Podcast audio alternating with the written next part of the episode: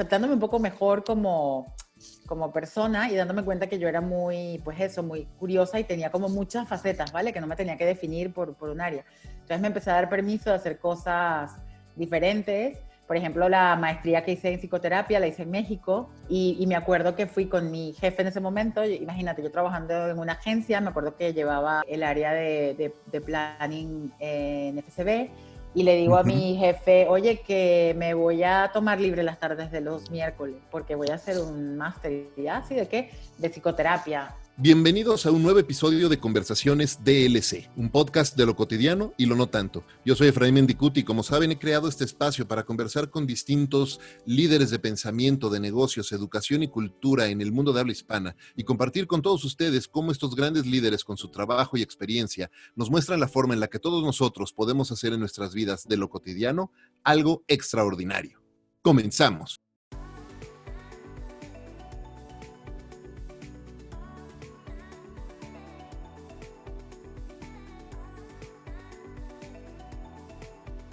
Probablemente una de las personas mejor preparadas. Mi invitada hoy tiene más de 25 años de experiencia en la industria de la comunicación y la creatividad durante los cuales ha realizado no solo una maestría en comunicación corporativa y publicidad, sino también distintos estudios de posgrado en psicoterapia, en logoterapia y en psicología positiva por la Universidad Iberoamericana en México y distintos estudios de liderazgo y management por distintas universidades como la Universidad de Berkeley, la Escuela de Negocios de Kellogg y un programa ejecutivo de tecnología e innovación por el Singularity University. Acompáñenme a aprender de la responsable de estrategia creativa en YouTube en España, columnista de Ad Latina y revista Neo, la extraordinaria Mariana Hernández. Mariana, bienvenida a Conversaciones DLC. Gracias por estar aquí. Gracias a ti, qué maravilla de presentación. Yo muy agradecida y muy contenta de poder compartir un poquillo de desde aquí hasta allá, hasta mi querido México. Muchísimas gracias, gracias por hacer el espacio para que sepan, eh, como les decía ahorita Mariana, ella radica en España, regresó a España ya hace algunos años, estuvo aquí en México también varios, aquí tuve la oportunidad de conocerla y colaborar con ella en algunos, en algunos proyectos. Pero bueno, ¿qué te parece Mariana si empezamos por el principio? Porque hacerle justicia a tu historia creo que mejor será si la cuentas tú. Entonces, empecemos un poco por el principio y cuéntanos un poco de Mariana. ¿Cuáles fueron tus primeros pasos y cómo es que has llegado hasta este momento en tu vida personal y en tu carrera profesional? Bueno, uno no, se sabe nunca cuál es el comienzo del camino, pero eh, yo te diría que hay varias partes, ¿no? Tuve una infancia muy movida, eh, en el sentido de que viví en, diferentes lugares por el, por el trabajo de mis padres. Y desde entonces yo creo que me quedó la curiosidad de, viajar, de conocer y poco miedo al desprendimiento ¿no? y al desarraigo. Em, y eso por una parte, y luego también eh, estudié psicología, que fue una carrera que me dio una base maravillosa, y luego decidí especializarme en psicología del consumo, eh, cuando mis compañeros y compañeras, la mayoría pensaba en clínica y en escolar, pues yo estaba pensando en cómo en Latinoamérica el consumidor manejaba la inflación como un constructo psicológico, la inflación económica, quiero decir, la inflación de los mercados y del IPC, como se dice aquí en España. Y, bueno, a partir de allí empezó como mi, mi, mi viaje súper heterodoxo, la verdad. Eh, tengo un perfil muy variado, hecho como de todo. Em, y, siendo psicóloga, pues como tú decías, ¿no? He estudiado varias cosas, em, pero siempre con mucha curiosidad por, por el trasfondo humano, ¿no? De, de, lo que, de lo que sucede en cada área en la que, en la que me desarrollo. Y bueno, eh, después de varias vueltas profesionales, eh, llevo siete años trabajando en tecnología, que la verdad han sido buenísimos para mi cerebro y para mi corazón, porque me han, eh, me han estirado bastante, digamos, ¿no? La, mi ancho de banda creativo, yo creo, ¿no? Y, y, sigo siendo, digamos, pues la persona interesada en, meditar, ¿no? En, en la parte de crecimiento personal, en la oficina tengo mi grupo de meditación, que es una práctica muy común en Google, como sabes, y, bueno, eh, difícil de resumir, pero yo te diría que al final es un es como un collage, la verdad, mi historia y mi, mi formación, muy, muy variada, muy heterodoxa, muy, muy híbrida. Oye, déjame eh, eh, hacer un paréntesis ahí porque justo mencionas algo que, me parece que es importantísimo. Eh, de repente, cuando las personas piensan en, en compañías como, Google, en compañías como, como Twitter, en compañías como Facebook, Microsoft, etcétera, que pues, son empresas de tecnología y empresas que pues han ido liderando mucho de la transformación en, en el mundo, ¿no? En cómo hacemos las cosas, de repente piensan en ingenieros y piensan nada más en, un estereotipo muy, muy específico, ¿no? Y, es eso, es un estereotipo. Y la realidad es que cuando piensas y te das cuenta y, empiezas a internarte un poco, y nosotros que hemos sido tremendamente afortunados de trabajar para Google, para Twitter, etcétera, pues vas internándote en ese mundo y vas descubriendo que son empresas que sí son de mucho trabajo, sí son de total avanzada, pero total avanzada significa no nada más el desarrollo tecnológico, pero el desarrollo de su gente. Y entonces, eh, mencionabas, tienes un grupo de meditación ahí. Y cuando piensas en estas empresas, lo último que la gente piensa es en, gente sentándose a meditar y, y, haciendo un desarrollo personal o un trabajo personal. Cuéntanos un poco de eso, porque se hace mucho en eso. Mucho. Bueno, tú tú recuerdas perfecto mi historia cuando entré a Google, porque cuando me llamaron, tú fuiste una de las personas a la que consulté, porque recuerdo que yo, con, ¿no? con ese pensamiento que tú dices, yo decía, pero ¿qué quieren de mí? Es decir, yo soy psicóloga, trabajo en creatividad, estoy medio loca, eh, leo el tarot, hago meditación, yo no, entiendo nada, ¿no?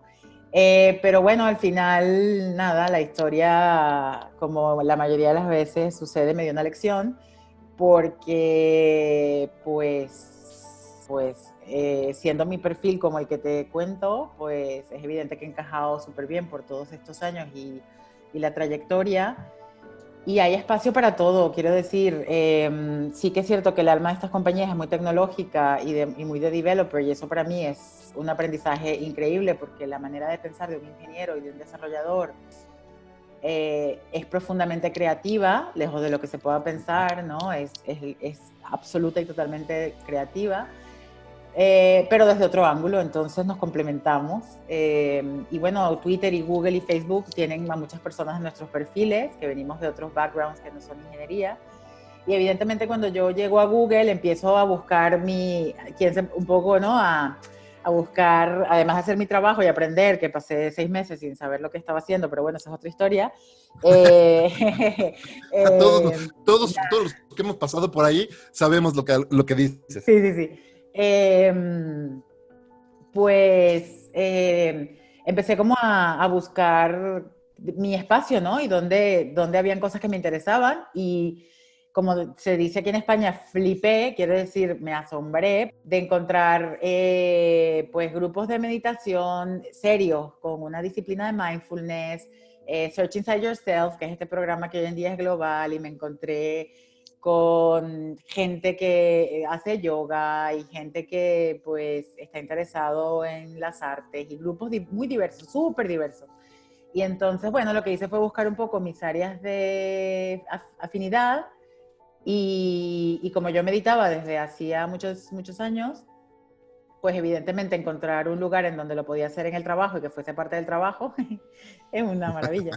Y al final abrí el grupo de meditación en México eh, pues creció bastante, hacíamos un par de meditaciones guiadas a la semana em, en el edificio nuevo que hay ahora en Montejurales, porque al principio estábamos en Paseo de la Reforma, pero en Montejurales hasta hay una salita de meditación que es preciosa, que es solamente para meditar, lo cual ya es un lujo en un edificio ¿no? corporativo. Y bueno, cuando vine a Madrid, eh, lo mismo, ¿no? Pasó un mes, así disimulé un poco para tal, y al mes empecé a mirar qué pasó con la meditación, dónde está y tal. Y como el grupo estaba un poquito apagado, pues lo, lo pues lo, lo relancé y, y, pues ahí lo llevo, ¿no? Hacemos pues prácticas semanales, además de algunos trainings de básicos de mindfulness. Y ahora justo cuando hablamos, como sabes, estamos en, en España en cuarentena desde hace de dos semanas eh, por ley, eh, pues hemos seguido haciendo las meditaciones eh, pues a través de videollamada y se unen pues los compañeros que quieran de la oficina totalmente libre y hemos hecho meditaciones con 10, con 20 personas, cada uno en su casa y un poco pues eso está incorporado en la práctica cotidiana. Oye, me encanta, me encanta lo que estás diciendo y, me gustaría profundizar rápidamente en, que nos ayudes a entender un poco mejor qué es o, cómo explicas tú mindfulness, esa práctica de mindfulness eh, que me encanta. Y después también ahorita lo que decías, cómo estás haciendo o practicando eh, o poniendo en práctica estos grupos de meditación, pero en videoconferencia. Eh, entonces, primero mindfulness y después los grupos. Vale, mindfulness, te cuento. Eh, el, maestro, digamos, que yo sigo de mindfulness es John Kabat-Zinn, que fundó, digamos, una escuela y una clínica de manejo del estrés em, para, para, el manejo pues, de enfermedades crónicas, viniendo un poco del área médica, y lleva 35 años trabajando en mindfulness. Y básicamente él define mindfulness como la capacidad de poner atención al momento presente sin juicios y con amabilidad, ¿vale? Es decir, aceptar y estar en el momento presente, venga lo que venga, observar y, tener amabilidad, ¿vale? Con lo cual suena muy fácil, pero es muy difícil, porque eh, ¿cuáles son los estados naturales de nosotros? Pues eh, o pensando en el pasado o adelantándonos al futuro o pues preocupados por algo del presente porque no nos gusta, ¿no? No me gusta que está pasando esto, estoy preocupada y tal. Entonces mindfulness básicamente es un ejercicio de apreciación del momento presente y que según las investigaciones de John Kabat-Zinn y muchos otros que han seguido su escuela, que es bastante laica, digamos, porque sabes que meditación es una técnica para lograr el mindfulness, pero meditación y mindfulness no son exactamente lo mismo. Meditación es una técnica, mindfulness es un estado y la meditación viene de, pues, de los budistas y, es muy ancestral, ¿vale? Pero John Kabat-Zinn es muy científico, su escuela, y en general hay muchos otros autores que han demostrado que pues ayuda a mejorar el foco, la atención, el, nivel de estrés, incluso los, las personas que practican el mindfulness con muchísima disciplina tienen eh, un funcionamiento cerebral diferente, eh, manejan mejor los obstáculos, son más resilientes, el sistema inmunológico mejora.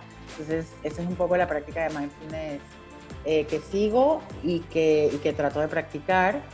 Eh, yo privadamente, digamos, todos los días. Y luego, lo que me preguntabas de los grupos de meditación, bueno, como nos pusimos en cuarentena y estamos haciendo work from home desde hace pues ya casi tres semanas, eh, pensé, bueno, ¿cómo hacer? Porque en la oficina nos reunimos y nos sentamos juntos, meditamos y siempre, aunque cada quien está en su meditación y no estamos hablando, pues sí que hay un, ¿no? como una sensación de, de, grupo, ¿no? Pero al final, como también somos, como lo sabes, somos muy digitales y estamos acostumbrados a hacer muchas tareas online y, por VC, por videoconferencia, pues nada, lo que hice fue pensar un poco cómo replanteaba la situación y puse eh, espacios en el calendario de una manera abierta a toda la oficina, en donde pues todo el mundo está invitado a conectarse a ese link de, Hangouts, en este caso, para, meditar y yo espero que llegue la gente al grupo y, y yo guío la meditación, ¿vale? La hacemos con audio. Una meditación guiada. Hago una meditación guiada con el vídeo y el audio apagado, cada quien en mute y sin cámara para que cada quien haga su propia meditación. Y estamos haciendo, bueno, hemos hecho tres a la semana y nada, básicamente eso, se trata de, centrarnos un poco, estamos pasando por un momento raro, complicado, y pues ayuda, ¿no? A centrar, a no perder la perspectiva y a ir un día a la vez. Buenísimo. Oye, me encanta la definición que compartiste de mindfulness, porque eh, además me, me recordó mucho o me llevó a pensar justo en el trabajo de los filósofos estoicos de justo precisamente no juzgar las cosas, eh, sino estar presentes y aceptar las cosas es lo que es, ¿no? No es bueno, no es malo. Lo que es bueno es malo como lo calificas tú, básicamente. Entonces, no, no juzgarlo, estar presente. Y la otra cosa, be kind, ¿no? Con amabilidad. Eso qué importante es. ¿Cómo has aprendido tú a lo largo del tiempo? ¿Cuáles han sido tus de una forma muy táctica. ¿Cómo has ido desarrollando ese mindfulness tú? ¿Cómo, cómo se logra? Porque son, eh, por lo menos, tres cosas que, se antojan muy complicadas. Primero, estar presente. No estar pensando en el futuro, no estar pensando en lo de ayer, estar presente ahorita. Luego, no juzgarlo como bueno o malo, es lo que es, punto. Y después, además, tratar las, cualquier situación con esa bondad o amabilidad. ¿Cómo llega uno a ese punto? No he llegado, no he llegado para nada. Para empezar, no he llegado. Ese es el concepto. Yo estoy muy lejos de llegar a esa. Y creo que es un camino que no tiene una meta, pero eh, sí que es cierto que, pues, básicamente hay tres cosas, ¿vale? La intención. Hace muchos años, cuando yo estudiaba psicología, empecé a hacer yoga y con el yoga me conecté a la, al mindfulness. Y desde ese, desde ese momento, hace muchos años, tuve la intención, me comprometí un poco ¿no? a, a, incorporar eso a mi vida. Y luego me puse a estudiar, hay que estudiar, hay que leer. ¿no?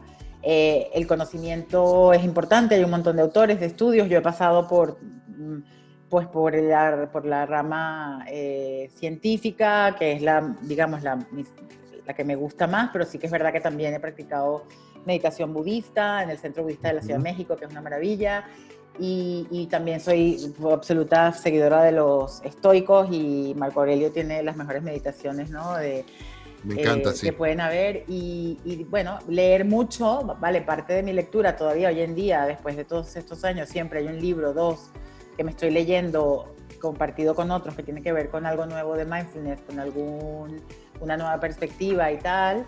Y mm, ahora estoy repasándome un libro de, de Tara Brach, que es otra profesora que me gusta mucho, que habla de, la, de, la, meditación como un refugio, ¿no? Porque me parece que ahora es importante y ella habla de, ese refugio interior que es, el, es la conexión con uno mismo, sin ningún matiz religioso o espiritual, simplemente humano.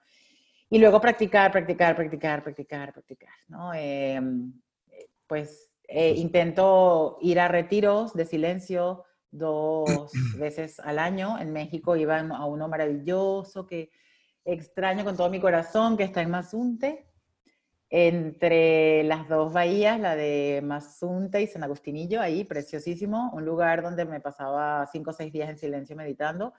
Se llama Giridaya. Y, y bueno, cuando llegué a Madrid de regreso, pues empecé a buscar y ya tengo un par de escuelas con las que he estado estudiando y yéndome a retiros, ¿vale? Y hay otra corriente que me parece que es interesante para, para, para tus conversaciones, que se llama MBSR, Mindfulness Based Stress eh, Reduction, que es un programa especialmente diseñado eh, bajo la teoría científica del mindfulness para reducción del estrés, y en eso me certifiqué eso durante un tiempo.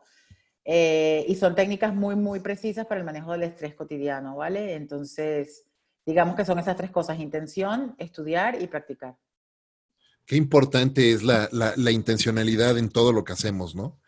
Oye, déjame regresar un poco a tu, a tu historia porque me, encanta y podríamos aventarnos tres horas más platicando de este tema de, mindfulness, eh, que además hoy por hoy es súper necesario, una práctica súper necesaria para todos, pero quiero seguir haciéndole justicia a tu historia y, y quería preguntarte un poco, ¿no? Sobre la experiencia que has tenido en al menos dos culturas distintas laborales. Porque eh, estuviste, eh, eh, has estado o estuviste mucho tiempo acá en México, regresaste a España hace unos años y has tenido la fortuna de trabajar, conocer y experimentar la industria, no solo la industria publicitaria, pero la industria de tecnología también en dos distintas culturas que tienen mucho en común, pero a la vez también tenemos muchas diferencias.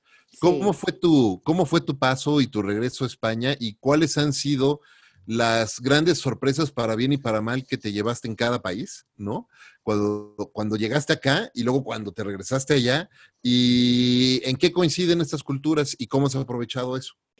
Wow, bueno, la coincidencia cultural seguramente es un campo demasiado amplio para, para mi mirada parcial, ¿no? Pero en mi experiencia em, hay algo interesante entre Europa y Latinoamérica, ¿no? Porque cuando estaba en, en, México casi siempre tuve funciones que cubrían Latinoamérica, con lo cual tenía mucho que ver con la región y aquí ahora en, en, Europa un poco también, ¿no? Trabajo con varios países.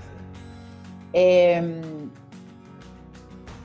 hay una sensación en Europa, mi sensación, esto es total y completamente subjetivo como todo lo que uno dice y absolutamente personal, eh, no generalizable quiero decir, pero mi, mi, sensación es que aquí hay, hay una, una un, un paradigma de, de innovación y de creatividad dentro de unos parámetros muy establecidos, en donde se respeta mucho lo ya hecho, la historia, lo que se ha probado, eh, digamos que pareciera que las cosas están ya siempre hechas o, y, quizá la improvisación eh, no, no, fluye de la misma manera que en Latinoamérica, porque también es un contexto socioeconómico diferente, ¿no? Si es verdad que, Europa ha tenido unas curvas, y vamos, ahora estamos entrando en otra, eh, financieras importantes, pero bueno, es una cultura mucho más antigua, ¿no? Y, que eso se nota, ¿no? Es decir, hay como, hay como una... ¿Cómo explicártelo? Es más, es más ceremonial, más, más ceremonioso y, mucho más respetuoso de la historia y de, y de, lo, y de lo que está escrito y de lo que se ha hecho. Eh, y desde alguna medida eso se podría interpretar como más ordenado, pero esos son juicios, ¿no? Eh, porque luego, pues, de lo que más extraño estando aquí es el desmadre mexicano, porque, y perdón por la palabrota, pero eh, me permito la confianza, porque sí que es verdad que esa, esa capacidad que, que, hay en México como de improvisar y de crear y de, y de generar una idea y de ver qué pasa y qué sale y, y arriesgarse un poco con una mentalidad como más, no sé, inocente, joven, eh, no sé cómo explicarlo, pero, pero, pero es, es, diferente, ¿no? Y, y, ambas cosas me han equilibrado. Creo que son dos extremos, o más, no extremos, pero dos, dos territorios interesantes que yo nutro mucho aquí. En, cuando, la cultura en general en estas empresas es muy diversa, ¿no? Pero evidentemente estamos enmarcados en el, en, el, en el donde estamos. Pero sí que es cierto que parte de lo que más siento que se valora de mi approach en el trabajo es que yo soy un poco pues, pues así, ¿no? O sea, sigo eh, teniendo esa, esa energía del ensayo y la prueba y la curiosidad de mirar qué podría pasar si hacemos otra cosa y tal y tal. Pero bueno, pero si ya estamos, así está el camino ya marcado y lo hemos hecho así durante los últimos dos años, ya ha funcionado, sí, sí, pero vamos a probar. Y bueno, ¿no? Em, digamos que esa es, una, esa es una posible diferencia en la, en la mentalidad creativa, yo te diría. Me, encanta y ahorita justo lo que mencionabas de mantener esa, esa ingenuidad, ¿no? Y esa, esa inocencia, ingenuidad y, de cosas que se pueden hacer, me recordó hace muchos años, aún yo trabajando para, para Google en aquel entonces, y vino a México eh, Surf, que aún, eh, aún está eh, eh, en, Google. Y para los que les suena parecido o conocido el nombre y a los que no lo conocen, Surf es uno de los creadores básicamente del protocolo TCP/IP que nos permite conectarnos y, básicamente es uno de los tres padres de Internet y es. uno de los vicepresidentes de Google desde hace, pues por lo menos unos 15 años, ¿no? Si no es que, si no es que más. Y, tuve el privilegio de conocerlo y, estuvo, estuvo, ahí en la oficina, en Google, cuando todavía la, oficina de Google no estaba en Montes Urales, estaba en, Reforma 115. Eh, y ahí estábamos y, fue a México, bueno, vino a México, nos visitó, fue a dar algunas conferencias, algunos eventos y después hicimos un round table con Vint en la, en la oficina, ¿no? Ahí en, la cafetería y le, no recuerdo quién fue el que le preguntó eh, qué pensaba con respecto a, a la innovación y cuál era el proceso que seguía, él habiendo sido uno de los eh, siendo uno de los padres de Internet y siendo una de las personas con mayor experiencia y conocimiento y, también como referencia para que sepan los que nos están escuchando, quienes vieron The Matrix en la, en la, la, segunda parte y la tercera parte cuando sale The Architect, The Architect está basado, el personaje está basado en Vint Surf. Si tú ves una foto de Vint y cómo viste y cómo caracterizaron a, a The Architect, es, es una imitación, básicamente. Y entonces le preguntábamos a, a Vin acerca de la innovación y nos dijo una frase que, se me quedó muy grabada, y es más, la tengo todavía en mi canal de YouTube, esa entrevista grabada con, con, con Surf, y, y decía que él se tenía que recordar que cuando estaban resolviendo una situación que a lo mejor él ya había enfrentado hace 5, 10, 15 años, el hecho de que antes, hace 10 años, no se hubiera podido resolver de esa manera no quería decir que ahora no se pudiera porque las condiciones son distintas. Y entonces de repente te enfrentas a culturas, un poco lo que platicabas ahorita, donde dicen, no, pues es que ya, eh, aquí está la historia, esto ya se hizo, ya se probó, no va por ahí. Y no, al contrario, nos tenemos que dar la oportunidad de recordar que el hecho de que no haya funcionado antes no quiere decir que hoy no pueda funcionar, porque ya las condiciones son distintas. Y ciertamente con la velocidad con la que está cambiando todo hoy, eso va a ser todavía más válido. Fue un privilegio conocerlo en ese momento. Oye, además de los cambios culturales que has vivido de un país a otro, también has vivido cambios culturales de una industria a otra, porque aunque sigues en la industria creativa, eh, creo que tenemos eso en común. Hicimos el cambio del mundo de las agencias al mundo de la tecnología. Y uno pensaría, no, pero si las agencias siempre están un poco o tratan de estar a la vanguardia y viendo qué, qué adoptar, son mundos totalmente distintos.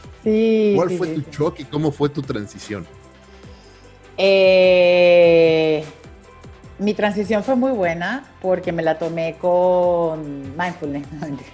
Eh, no, me la tomé como un viaje, una aventura. Em, fue, fue, muy buena, aunque, aunque fue difícil, porque pues salir del comfort zone, yo había pasado muchos años en agencia eh, creativa, haciendo estrategia, haciendo creatividad, haciendo innovación. Em, te diría que shocks, en, buen plan, porque la verdad no fueron shocks negativos.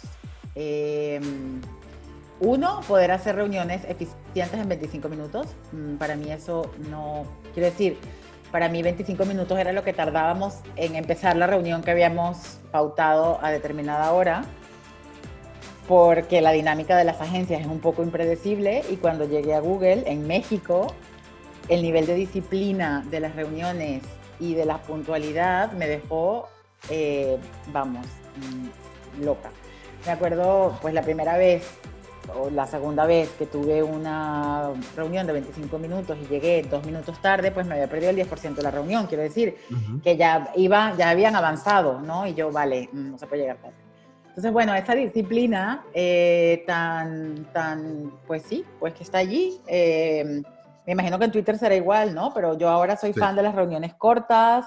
Todas mis reuniones son de 25 minutos, a menos que de verdad, a menos que una hora es un lujo que yo le... Para yo poner una reunión de una hora tiene que ser que de verdad tenemos que profundizar, pero la mayor parte de mis reuniones para resolver un problema, un reto, analizar una situación de negocio y tal, eh, mis one-on-ones, mis, mis eh, ¿sabes? Eh, sesiones con mi manager, con, con, mi jefe, también, o sea, entonces he aprendido el valor de, de, media hora, que es media hora en la vida, ¿no? Eso para mí ha sido maravilloso. Em, y luego otro tema que fue también impresionante fue la, que hoy me está pasando ahora con lo de COVID, ¿sabes? Porque sea como la cantidad de información que se está produciendo es, no tengo palabras. Pero cuando llego a tecnología y, empiezo a mirar la cantidad de información que había para estudiar, para leer, para formarse, que llegaba y que la propia empresa producía tanto para consumo interno como para consumo externo, eh, sabes, yo pensaba que el cerebro iba como a colapsar en algún momento, eh, porque no, no, nunca, es decir, no, nunca pensé que podría haber tanta información disponible para, para, trabajar, ¿no? Para hacer un proyecto había 450 reportes diferentes. Entonces, eh, eso fue como algo buenísimo que me ayudó un montón. Hoy en día lo, lo manejo bastante bien y lo estaba mirando ahora con el COVID, que hay mucha información. Eh, de, las tecnológicas, la data, los modelos, habrás visto cosas súper lindas que están pasando, ¿no? De la inteligencia artificial, estudiando la curva, el, eh, bueno, pero hay, vamos, que me podría pasar dos horas al día leyendo y no quiero, pues, pasarme dos horas al día leyendo sobre el virus, pero quiero decir que fue esa sensación de, de trabajo con tanta información y luego como el do it yourself y tu carrera está en tus manos. Eh, creo que las agencias, o por lo menos mi experiencia, que fue muy buena y estoy súper agradecida, fue de cierta verticalidad. Yo cuando me cambié a tecnología le reportaba al director general de la región, de la agencia donde yo trabajaba, o sea, era una persona de, muy alto nivel y había una verticalidad, o sea, él era mi jefe, yo tenía un equipo y era como, sin que fuese nada negativo, pero era una estructura tradicional. Vertical, tradicional. Sí, tradicional. Y sí que es cierto que mi experiencia en tecnología es, pues que sí, es cierto que hay cargos y rangos y tal, pero la horizontalidad y el que cada quien puede proponer y decir y, poner sobre la mesa un proyecto o unirse con otro para hacer algo y puedes hablar con el jefe de tu jefe sin tener que pedir permiso y, hablar con el presidente de la compañía si te da la gana, también eso para mí fue como algo súper enriquecedor. Totalmente, ¿no? A, mí me encantan las, estructuras así matriciales, porque entonces puedes hacer tantas cosas. Ahora, tienes que aprender a navegar también en una organización matricial, porque eh, sigue habiendo cierta, sigue operando cierto nivel de política, sigue operando cierto nivel de, de responsabilidades, de empowerment, de accountability, etcétera pero sin duda eh, te permite avanzar mucho más rápido y proponer más cosas que en una estructura totalmente vertical.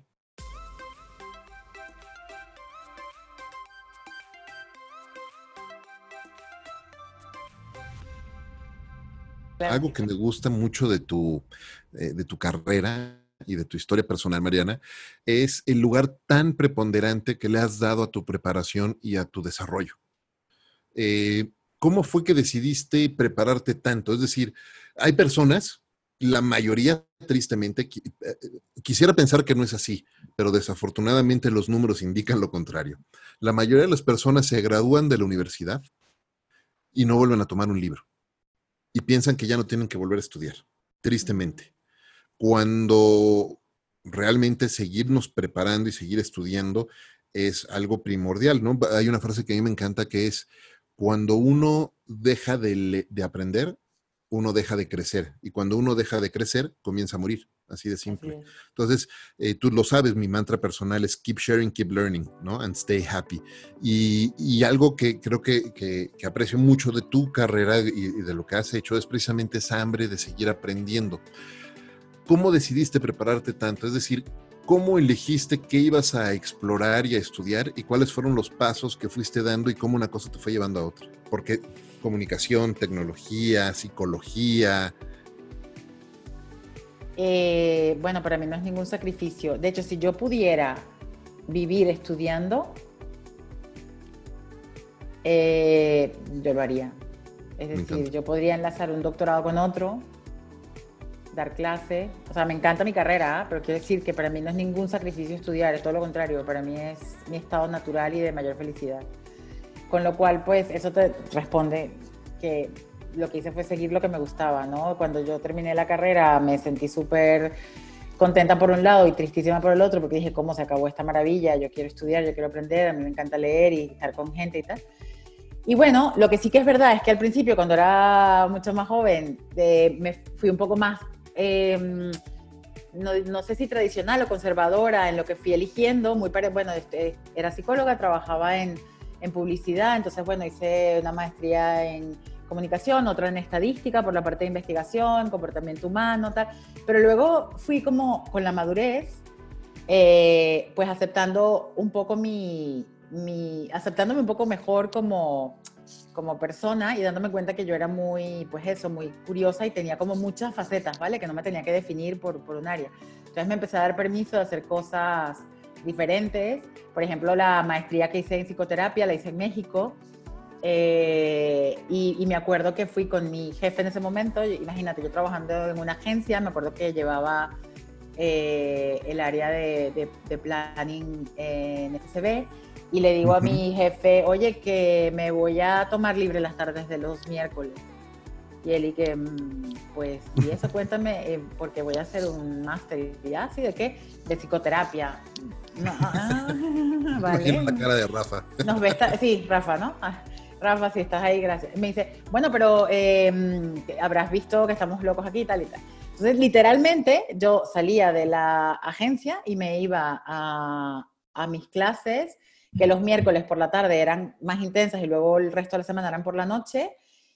Y, y, como que siempre me ha gustado combinar, ¿sabes? Dos mundos, es que creo que me ayuda mucho como a, no sé, no sé cómo explicarlo, pero como tener un pie aquí y un pie allá. Entonces estaba en la agencia y me iba a mi maestría de psicoterapia, luego tuve que hacer 250 horas de psicoterapia pro bono, que lo hice con la asociación, una asociación de mujeres eh, que sufrían violencia doméstica ahí en México, que las daba, eh, daba la terapia allí en el Faro del Saber en Constituyentes, en esa biblioteca que hay ahí pública. Allí tenía yo como un mini consultorio que nos cedían a las psicólogas voluntarias.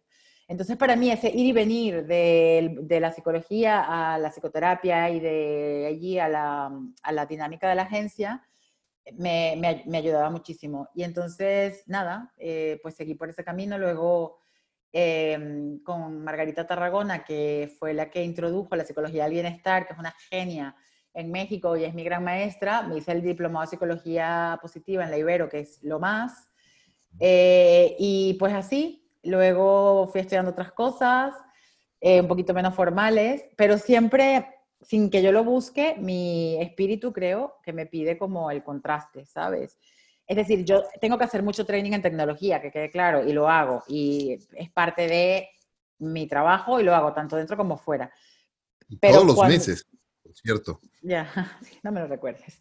Todos los meses hay un training muy intensivo, pero, pero cuando elijo un, dedicar un tiempo a una formación, eh, por lo general es contrastante con lo que, lo que hago durante mi, mi día a día, porque pues eso me da como flexibilidad y alegría. Algo que me encanta de eso es que además, pues vamos, eh, vamos haciéndonos de más competencias, de más habilidades, de cosas que, nos vamos permitiendo, y decías tú ahorita, lo, lo, dijiste, lo dijiste tal cual, me di permiso de explorar otras cosas. Y, es que de repente sí tenemos como el paradigma de los estudios igual, verticales, ¿no? Es licenciatura, maestría, doctorado, profesorado en una sola especialidad. Y la realidad de las cosas es que hoy, hoy ya no es necesario ese modelo de, de estudio y al contrario, podemos estudiar de manera horizontal distintos intereses y la tecnología nos permite poder estudiar con personas del otro lado del mundo y aprender habilidades que a lo mejor nada tienen que ver con nuestra carrera profesional, pero que sin duda nos pueden llegar a, construir nuevas competencias que a lo mejor en 10 años sí se vuelven parte de nuestro trabajo. ¿no? Probablemente, o no, quién sabe, pero ya tienes eso, ¿no? Eh, creo que, no sé si alguna vez te había platicado yo de mi teoría del baticinturón para mí es como nacemos y nos dan nuestro baticinturón, así como el baticinturón de Batman, que tenía su utilitario, que tenía su spray contra tiburones y su batarang y todas esas cosas. Nosotros tenemos el nuestro y lo vas armando con estas habilidades y competencias de las que te vas haciendo a lo largo de la vida, ¿no? Y entonces esas habilidades, depende de la situación, las sacas y las pones en práctica, porque no nada más se trata de aprender cosas nuevas, se trata de de, dominarlas y de poderlas poner en práctica en servicio también de otros, ¿no? Entonces, eso, me gusta mucho lo que has, eh, de, lo que has hecho.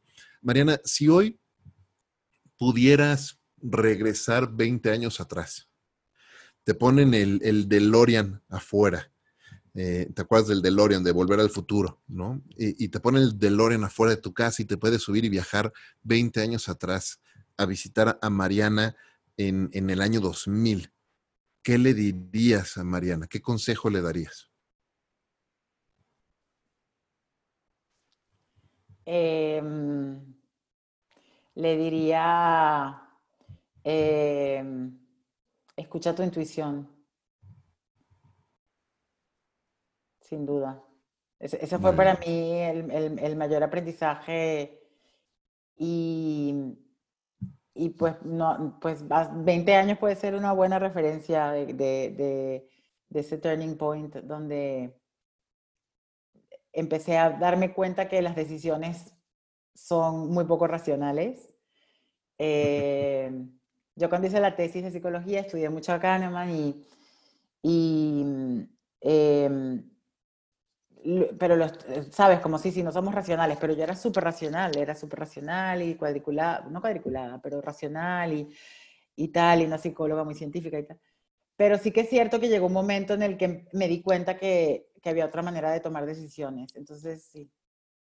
Eh, un mensaje que se lo daría no porque, porque a lo mejor como que empieza ya, porque creo que tardé un poco todavía en, en follow, en trust my intuition. O sea, no tanto en escuchar, sino en confiar, que es diferente, porque escucharla siempre la escuchamos. Siempre. Siempre hay una parte, hay algo que te dice, por aquí no, por aquí sí, siempre, a todo el mundo, nadie lo puede negar. Pero muchas veces no confiamos. Em, y es, confiar en ese lado, ¿no? Que es muy sabio. Totalmente, totalmente.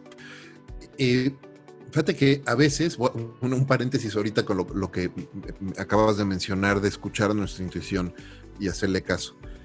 Eh, a veces, no, seguramente te ha pasado, eh, a mí me pasa mucho, que de repente empiezo a escuchar, ante alguna situación, algún problema o alguna decisión que tengo que tomar, alguna eh, situación que tengo que resolver, y empiezo a tener esa voz, a escuchar esa voz interior, ¿no? Que te va diciendo y, y, que de alguna manera dices, ah, claro, esa es mi intuición, le voy a hacer caso. Pero luego viene la parte racional y dice, bueno, pero ¿qué tal si más bien es mi miedo? Entonces, ¿cómo distinguir entre ese instinto y ese mensaje intuitivo que te manda tu ser y que te dice, ojo con esto, y cómo diferenciarlo a es tu amígdala diciéndote, no, no, no, ten miedo. Ya, total. Bueno, yo creo que eso a mí me lo ha enseñado un poco y te digo, no lo tengo para nada perfeccionado, para nada. Pero lo poco que, que o sea, lo que he logrado poner en práctica para mí es diferenciar dos como dos, eh, dos mensajes que nos podemos dar, ¿no? Eh, hay un diálogo interior, que justamente es lo que la meditación intenta observar, que es lo que nos decimos a nosotros mismos desde la racionalidad, desde la mente consciente, ¿vale?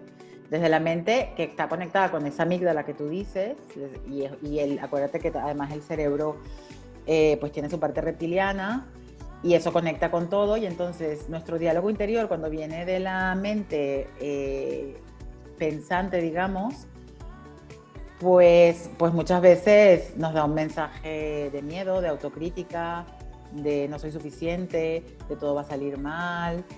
Eh, y, y, es una voz interior que muchas veces, para mí, la manera en la que yo lo distingo en mí, no quiero dar consejos ni fórmulas, pero para mí la voz interior o el diálogo interior, que es el monkey mind del que hablan los budistas, que es la mente tiki, tiki, tiki, eh, rumination, ¿no? Pa, pa, pa, pa, pa, pa, pa, a mí me, me paraliza en el sentido de que no me lleva a la acción, me deja en una, en una permanente encrucijada en donde estoy barajando opciones, pero no, y cuando tomo una decisión la puedo tomar por simple compromiso o obligación porque digo, bueno, pues ya toca, ¿no?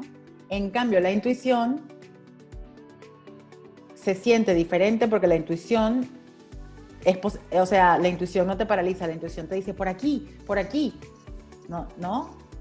Eh, te, indica hacia dónde, ¿no? Eh, te invita.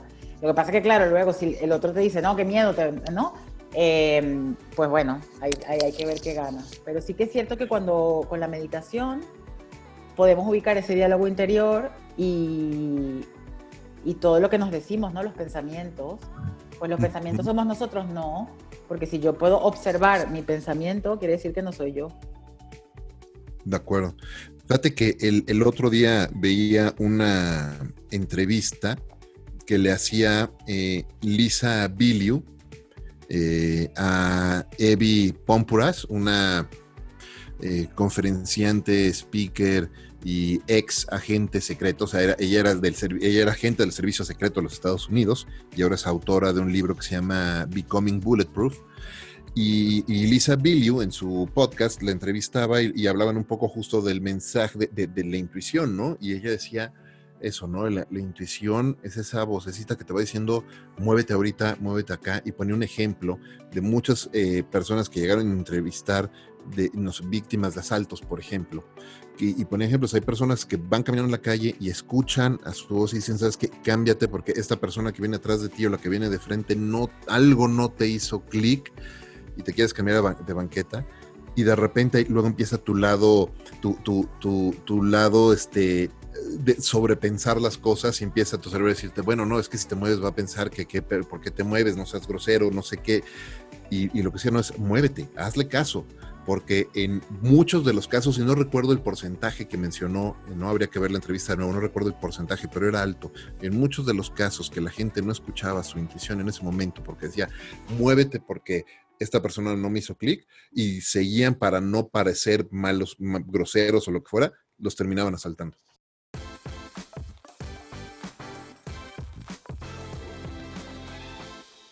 Mariana, todos en nuestras vidas tenemos personas que de una u otra forma van marcando nuestra historia y que van dejando huella en nuestra vida y nos van dejando lecciones. Eh, ¿Quién ha sido o quién ha marcado tu vida y qué lección te ha, una lección que recuerdes y que pongas hoy en práctica en tu día a día? ¿Una persona que yo haya conocido o un... Ajá, o bueno, puede ser también, un autor puede ser cualquier persona, claro. Pues yo te diría que no la he conocido en persona y me encantaría, pero fue parte de mi despertar como, como yo creo que como ser humano cuando estaba, eh, cuando me dijiste que mandara ese mensaje, ¿no? Hace algunos años, es Clarisa Pincola Estés, que es una psicóloga junguiana que escribió Mujeres que corren con los lobos, me imagino que suena ese que fue un super bestseller, pero tiene un montón de libros, y ella estudia mucho la simbología y el arquetipo femenino, y cuando yo me leí ese libro, me lo leí en el momento exacto para darle forma y madurar mi, mi, mi ser femenino y mi estar en el mundo como mujer y como... No es una escritora feminista, para nada, pero sí que es cierto que se enfoca mucho en, eso. Y, luego que, empezó todo el tema de los audiolibros y tal, todos sus libros están en, audiolibro y pues cada cierto tiempo los escucho porque tiene pues toda una, toda una, toda una colección de libros que tienen que ver con, con, con el arquetipo de la mujer y los arquetipos culturales, ¿no? O sea, es muy bonito la, la manera en la que ella conecta ciencia con intuición, magia con racionalidad, ¿no? Entonces Clarisa Pincola es una, es una autora que me, que me dio como un, rayo de luz en un momento súper oportuno. Y mm, te diría que una persona que me enseña muchísimo a la que conozco y que me marca mucho la vida es mi hermana menor, eh, que se llama Ana y que yo le llevo muchísimos años y, o sea, somos literalmente de dos generaciones distintas porque ella es millennial y yo no. yo también tengo hermanos millennials. Claro, y, claro, al principio, eh, y si escucha el podcast se reirá porque pues siempre estamos hablando un poco de, ella me bromea y me dice, claro, es que tú eres Gen X, no entiendes nada, ¿no? Y tal, y yo le digo, claro, millennial, no sé qué, tú vas a, quieres hacer lo que te dé la gana. Pero sí que es verdad que para mí ha sido un regalo tener una persona tan cercana que tiene la suficiente diferencia de edad conmigo como para darme, abrirme la cabeza y no tanta como para que podamos eh, convivir, ¿no? En términos intelectuales y emocionales. Entonces, sí, ella, ella para mí es como, no sé, este, como, como si fuera una coach eh, de vida, tiene una manera de ver la vida y me enseña un montón. Y sí que es cierto que hay veces que me razona las cosas, yo digo, claro, Claro, y, hemos hablado mucho, ¿no? Cómo venimos de la misma familia, mismos padres, pero claro, ella al tener 13 años menos que yo, pues ha vivido la vida desde otra perspectiva. Entonces, eh, sí, es una gran maestra. Sabes qué cosa curiosa, yo a mi hermano le llevo 12 años, justo, ah, tenemos 12 años de diferencia. Entonces, eh, eh, me identifico, me identifico. Oye, se nos está acabando el tiempo cuando, cuando uno tiene una plática tan rica como esta, el tiempo vuela. Eh, pero antes de, irnos acercando a las preguntas finales, eh, me gustaría hablar de hábitos y de rutinas. Sostengo la premisa y esto, lo, es, eh, esto es una pregunta que hago en absolutamente todos los episodios. sostengo la premisa de que para que una persona sea productiva, eficiente, eficaz, y siga produciendo y generando cosas, necesita establecer ciertas rutinas y ciertos hábitos y hacerse de ciertos hábitos para poder mantener cierto nivel de energía, de bienestar, etcétera. ¿Cuál, ¿Cuál es tu punto de vista al respecto? ¿Y tú has desarrollado o adoptado o tienes ya hoy día una serie de hábitos y rutinas que te ayudan a mantenerte con alto nivel de energía? ¿Y cuáles son? Eh, sí, bajo la premisa de que no soy, no soy nada estricta con, en general, con, con las rutinas. No, no me gusta ponerme horarios o límites de cosas, pero sí como que hay pilares, ¿no? De, de importancia. Entonces, yo te diría, eh, bueno, hay una, un tema que aprendí eh, también en los últimos 10, 15 años, que es la importancia de dormir, que antes no le daba ninguna importancia y más bien pensaba que era perder el tiempo.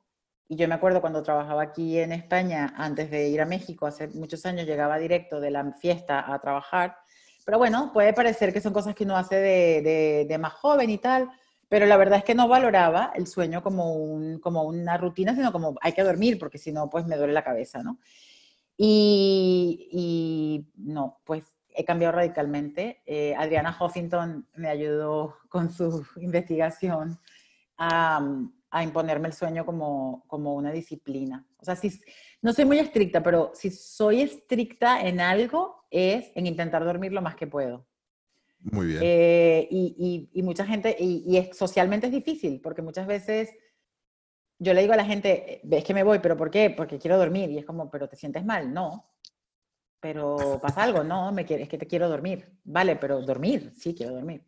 O, ¿sabes? No, a las 11 me voy a dormir pero ¿qué pasa si es a las 12? No, no a las 11, ¿sabes? Como el sueño lo he incorporado y, y para mí, mm, vamos, es básico, ¿no? Em, y, y, cada quien se da cuenta en su momento, pero yo me di cuenta, yo me di cuenta hace varios años de que eso tenía que cuidarlo mucho. Eh, luego otra rutina importante para mí es meditar. La verdad que... Eh, no te voy a engañar, no te digo que me levanto a las cuatro y media de la mañana, que pongo un incienso y que medito una hora todas las mañanas, porque es mentira, pero sí es verdad que medito todos los días a la hora que puedo. Tengo el compromiso de hacerlo y lo hago cuando puedo, ¿vale? Sin mucha rigidez.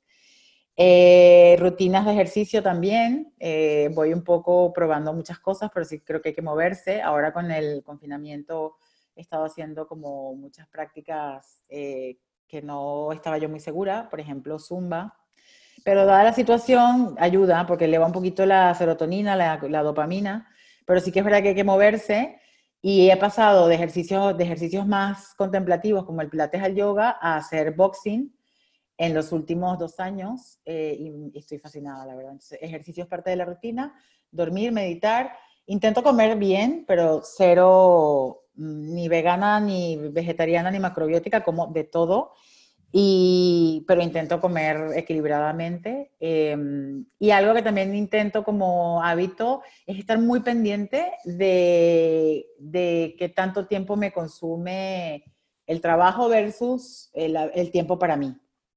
O sea, trato de tener tiempo para mí, para, para cultivar algo, lectura, ver un documental, estudiar, Em, eso digamos que son como, como verás, no, no son mucho ni hábitos ni rutinas, pero son como pilares de vida. No, eh, me parece que son, son, son indispensables. Yo coincido contigo, para mí dormir es súper importante desde hace muchos años. Defiendo mi hora de dormir a capa y espada. y, y, y, me pasa igual, ¿eh? de repente me dicen, pero ¿por qué no vienes? Porque es de noche y yo duermo. ¿no? Oye, pero es que hace mucho que no, bueno, veámonos para desayunar, ¿no? Este, o, podemos no quedarnos hasta las 3 de la mañana, quiero decir. Exactamente, ¿no? Sí, para mí dormir se ha vuelto algo también importantísimo. Este, yo digo que mi rutina, mi rutina y mis hábitos de la mañana empiezan la noche anterior, cuando me voy a dormir, sin, sin, sin duda. Oye, ¿dónde las personas que nos están escuchando pueden conectar contigo si quieren aprender más de ti, de repente preguntarte sobre mindfulness o algunos libros que has citado. Eh, ¿Cómo pueden conectar contigo? Bueno, pueden conectar conmigo. Eh, bueno, estoy en LinkedIn como Mariana Hernández, un nombre un poco común, pero me van a ver porque la foto es muy particular. Luego en Twitter es Mariana en Mex, como si fuera Mariana en México, pero cortado en la X. Y mi Instagram es soy Mari y Hernández abreviado, HDZ. Soy Mari HDZ. Mi hermana dice, y tiene razón, que tengo bastante um, área de oportunidad con los nombres de mis redes sociales, pero ahí voy, estoy mejorando. Eh, de todas maneras, te puse una notita en mi Instagram y te etiqueté agradeciéndote la invitación al podcast, así que ahí estamos conectados. Encantado, ¿no? buenísimo, muchas gracias. Igual vamos a poner, eh, vamos a poner en las notas cómo conectar contigo. Eh, Mariana, la premisa principal de este programa es compartir con la gente que nos está escuchando cómo líderes como tú hacen de lo cotidiano algo extraordinario. Así es que te, te pregunto, ¿qué es para ti y cómo haces hoy de lo cotidiano algo extraordinario? Sí, lo tengo clarísimo a través de la gratitud. Para mí la práctica de la gratitud es lo que me hace ver cualquier detalle de la vida cotidiana como, algo extraordinario. No te engaño, em, si mañana me toca el timbre Bill Gates, pues claro que es extraordinario, va a estar feliz porque lo admiro un montón. Hablo de Bill Gates porque estaba viendo un TED Talk buenísimo que acaba de sacar por, por, internet, por online. Eh, quiero decir que la gratitud, practicar la gratitud me ha hecho mirar la vida con otros ojos, ¿sabes? Y yo creo que la gratitud es otra de las prácticas que fíjate que sale ahora, pero que también yo creo que se aprende, porque, porque no es como, no digo la gratitud de, ay, gracias, ¿no? Sino, pues en estos días que no sé si ves que en mi, en mi piso hay mucha luz y he podido tomar el sol en la ventana, que no he podido salir, y eso es algo que agradezco, agradezco pues tener un trabajo bueno hoy, la verdad, eh, o que mi, mi, esposo me haga un café, y esas son para mí cosas extraordinarias, la verdad. Entonces la gratitud creo que es lo que nos hace mirar la, la vida y lo que sucede con, con, su, con su magia sin necesidad de que pasen grandes cosas y cuando pasan cosas que de verdad rompen con ciertas rutinas, pues todavía más, ¿no? Para mí ya paso al asombro, que, que también es otra cosa que hay que practicar, pero para mí es la gratitud. Me, encanta, gracias por compartir eso, hacer de lo cotidiano algo extraordinario a través de la gratitud. Y qué importante es saber apreciar todas las bendiciones y todas las cosas buenas que tenemos en nuestra vida. Y, la gratitud es, es, un músculo, ¿eh? es una disciplina, hay que, se tiene que ejercitar y se, como, como dices tú, no es algo que de decir nada más gracias, es algo que tienes que aprender realmente a apreciar las cosas y, agradecerlas y y es un ejercicio que se tiene que hacer todos los días. Todos los días. Me, encanta. Gracias por compartir eso y muchas, muchísimas gracias, Mari, por, por, por, haber hecho el espacio para platicar con nosotros aquí en Conversiones DLC en este episodio. Antes de despedirnos, quiero hacerte un breve pero importante reconocimiento por ese, esa extraordinaria eh, trayectoria que tienes eh, aproximando tu carrera, acercando o creando tu carrera desde distintas perspectivas, con la psicología, con la comunicación, con la tecnología, con la innovación, de irte haciendo, y además con, este lado tan fuerte que tienes de desarrollo humano, de, de mindfulness, de, desarrollarte a ti misma, y eso se contagia a los demás y pones el ejemplo y ahora lo estás haciendo, nos lo platicabas cuando estás guiando estos grupos de meditaciones, etcétera. Este, de verdad, muchas felicidades por ese, ese extraordinario trabajo y gracias por poner el ejemplo y gracias de nuevo por acompañarme aquí en Conversiones DLC. Gracias a ti, yo creo que tú también eres un ejemplo y inspiras un montón desde siempre y gracias por hacer esto, por inspirar a, a las personas que te rodean y sigamos adelante. Un beso para México con todo mi amor y estamos en contacto. Muchas gracias. Muchísimas gracias, Mari, de verdad, con todo corazón, muchísimas gracias. Y gracias a todos ustedes, amigos, por escuchar este episodio de Conversaciones DLC. Recuerden, este es un programa semanal, así es que si no lo han hecho ya, suscríbanse al mismo y compartan este y todos los episodios de Conversaciones DLC, porque estoy seguro de que entre sus amigos y familiares y colegas hay por lo menos una persona que se puede beneficiar muchísimo de lo que grandes líderes como Mariana hoy nos están compartiendo aquí.